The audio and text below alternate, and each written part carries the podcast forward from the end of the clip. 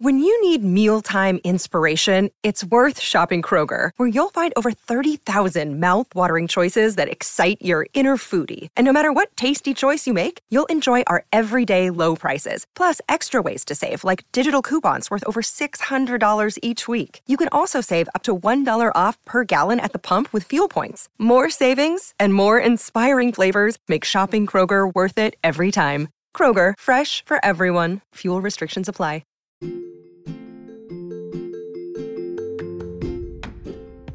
Hi, everyone. Welcome to the British Royal Fanatic Podcast. My name's Hayden, and I am an American with a passion for British royal history. I can't really remember too much about when my interest in just British history in general began, but it seems as if it's always been a part of me. I would get really excited about England and British history and the British Empire when I was in high school and when I was in college taking general education classes, and I just couldn't explain it. I just wanted to know more. I was it was as if I was a dog who you know was excited and saw a squirrel. That's all I wanted to learn, and I just immersed myself in it. The older I got, the more my curiosity then grew into a small obsession that then eventually became my academic hobby. And if you could see my personal library, that would prove that point. But I can confidently say that I'm not the only American with this same obsession. Granted, it is on different levels, but I'm not the only one from countless podcasts, columns in gossip magazines, tabloid headlines, YouTube channels, TV shows, and the news keeping up with the British royal family, it seems like the whole world has their eye on the British royal family and all things related to the British aristocracy. Hollywood has proven time and time again that the British aristocracy and the royal family makes for good drama and storytelling. We see that now with hit shows like Bridgerton, The Crown, Downton Abbey, Victoria, films like The Queen, The King's Speech, Elizabeth, Pride and Prejudice, and the list goes on and on. The glittering titles in the protocol from the castles or palaces or stately country homes, from the creative characters that they are based off of to fictitious characters that are an amalgamation of so many different characters Hollywood has shown that this is great for storytelling, and people are eating it up. But if I'm not the only American that has this obsession with the British royal family, where did it come from? Why are we so obsessed? Well, in this first episode, I'd like to shed a little light on that and try to explain where this all came from. The book the season by Kristen Richardson outlines this fantastically in the first couple chapters, and this is where a lot of my information comes from, and it all makes sense. When the early settlers and uh, colonialists came to America, and with the setting up of the government of the United States, what is one thing that they actively decided that they didn't want to have? A monarchy. And in not having a monarchy, what does that not bring with it? Well, you don't have king, queen, prince, princesses, an immediate royal family, but that also doesn't readily provide an opportunity for there to be the titled gentry and the titled aristocracy and a more concrete aristocracy. We did away with that and instead based a lot of our social hierarchy on this capitalist idea making a name for yourself, what business you have. And of course, we we have seen that over in England as the social classes became more mobile. But in America, that was really what it was all about. So that's where you have families like the Vanderbilts, the Roosevelts, the Rockefellers, the Astors when they were over here in America. But a modern reflection of that today is the Kardashians. It's the family name, what the family does. Yes, our social season kind of fluctuates and is similar to that of England, but that's why we don't have a titled gentry. Our titled aristocracy doesn't exist because it's about family name and what business your family has and what your family provides. So the idea of marrying up does not have to do with title. It is about family and family name, and the family name holds power, not whether the family has a title or not.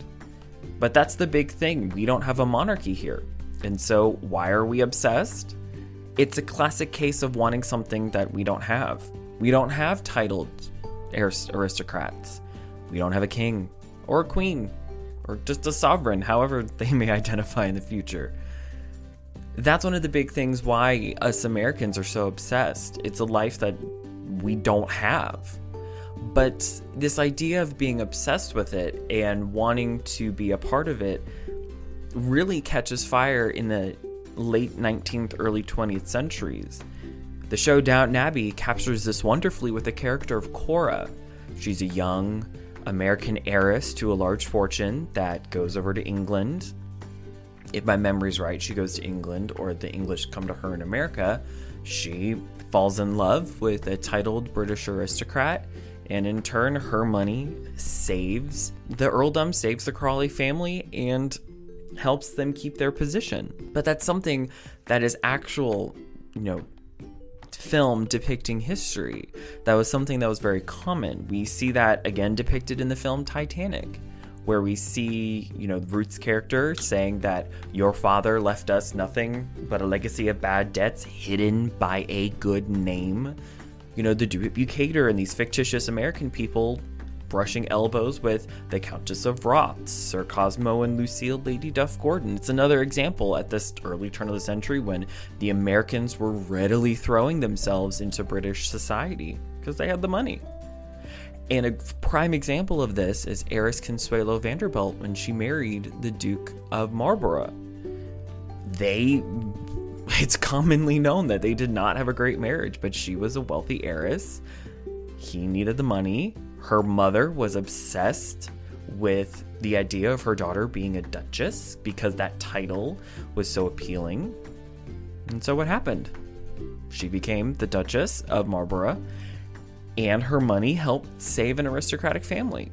It's been ingrained at this point in the 21st century to be fascinated with English culture and the British royal family and the British aristocracy with constant remakes of Jane Austen films, the wonderful spectacle that is the Great British Baking Show, but the wonder of the aristocracy in England. Why do we love it so? Well, comparatively in history, again, this is from the Richardson text, de- uh, centuries ago, the English aristocracy was smaller.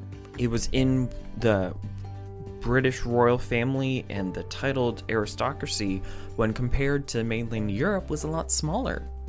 There weren't as many princes and dukes and barons, and as a result, they saw their appeal by keeping it small. You know, being an earl in England has a little bit more value, even still to this day, than being a count in mainland um, in mainland Europe. They kept it small, they kept it this exclusive feeling, which centuries in the 17th, 18th, 19th century, there was already this intrigue with the British aristocracy. So it's a worldwide phenomenon being obsessed and having this interest in the English upper classes and their royal family simply because they knew how to market it. They kept it small, they kept it exclusive, and as a result, it stood the test of time. So, I hope this sheds a little bit more light into why we Americans tend to love the British so much. It's something we don't have. It's something that we aspire to, that we read in novels, we watch on television, whether it's comedic or dramatic and it's just become ingrained in American pop culture to have this obsession. I remember discussing with my mom about watching the wedding of the Prince and Princess of Wales back in 1981. I watched both the weddings of the Duke and Duchess of Cambridge and the Duke and Duchess of Sussex. I've I've watched almost every event that could possibly be televised. And it seems normal to us. We just do it. Granted, other members of my family think I'm weird, but I digress. If you enjoyed this little short introductory episode of the British Royal Fanatic podcast. Tune in for discussions on history, both past and present, current events, talking about television shows and films, books, reviewing books, fashions, of course, and pretty much everything relating to the British aristocracy. Even some of the problems they have that I've read about. And with that, stay tuned. Thanks for stopping by, and I hope you stick around for episodes in the future.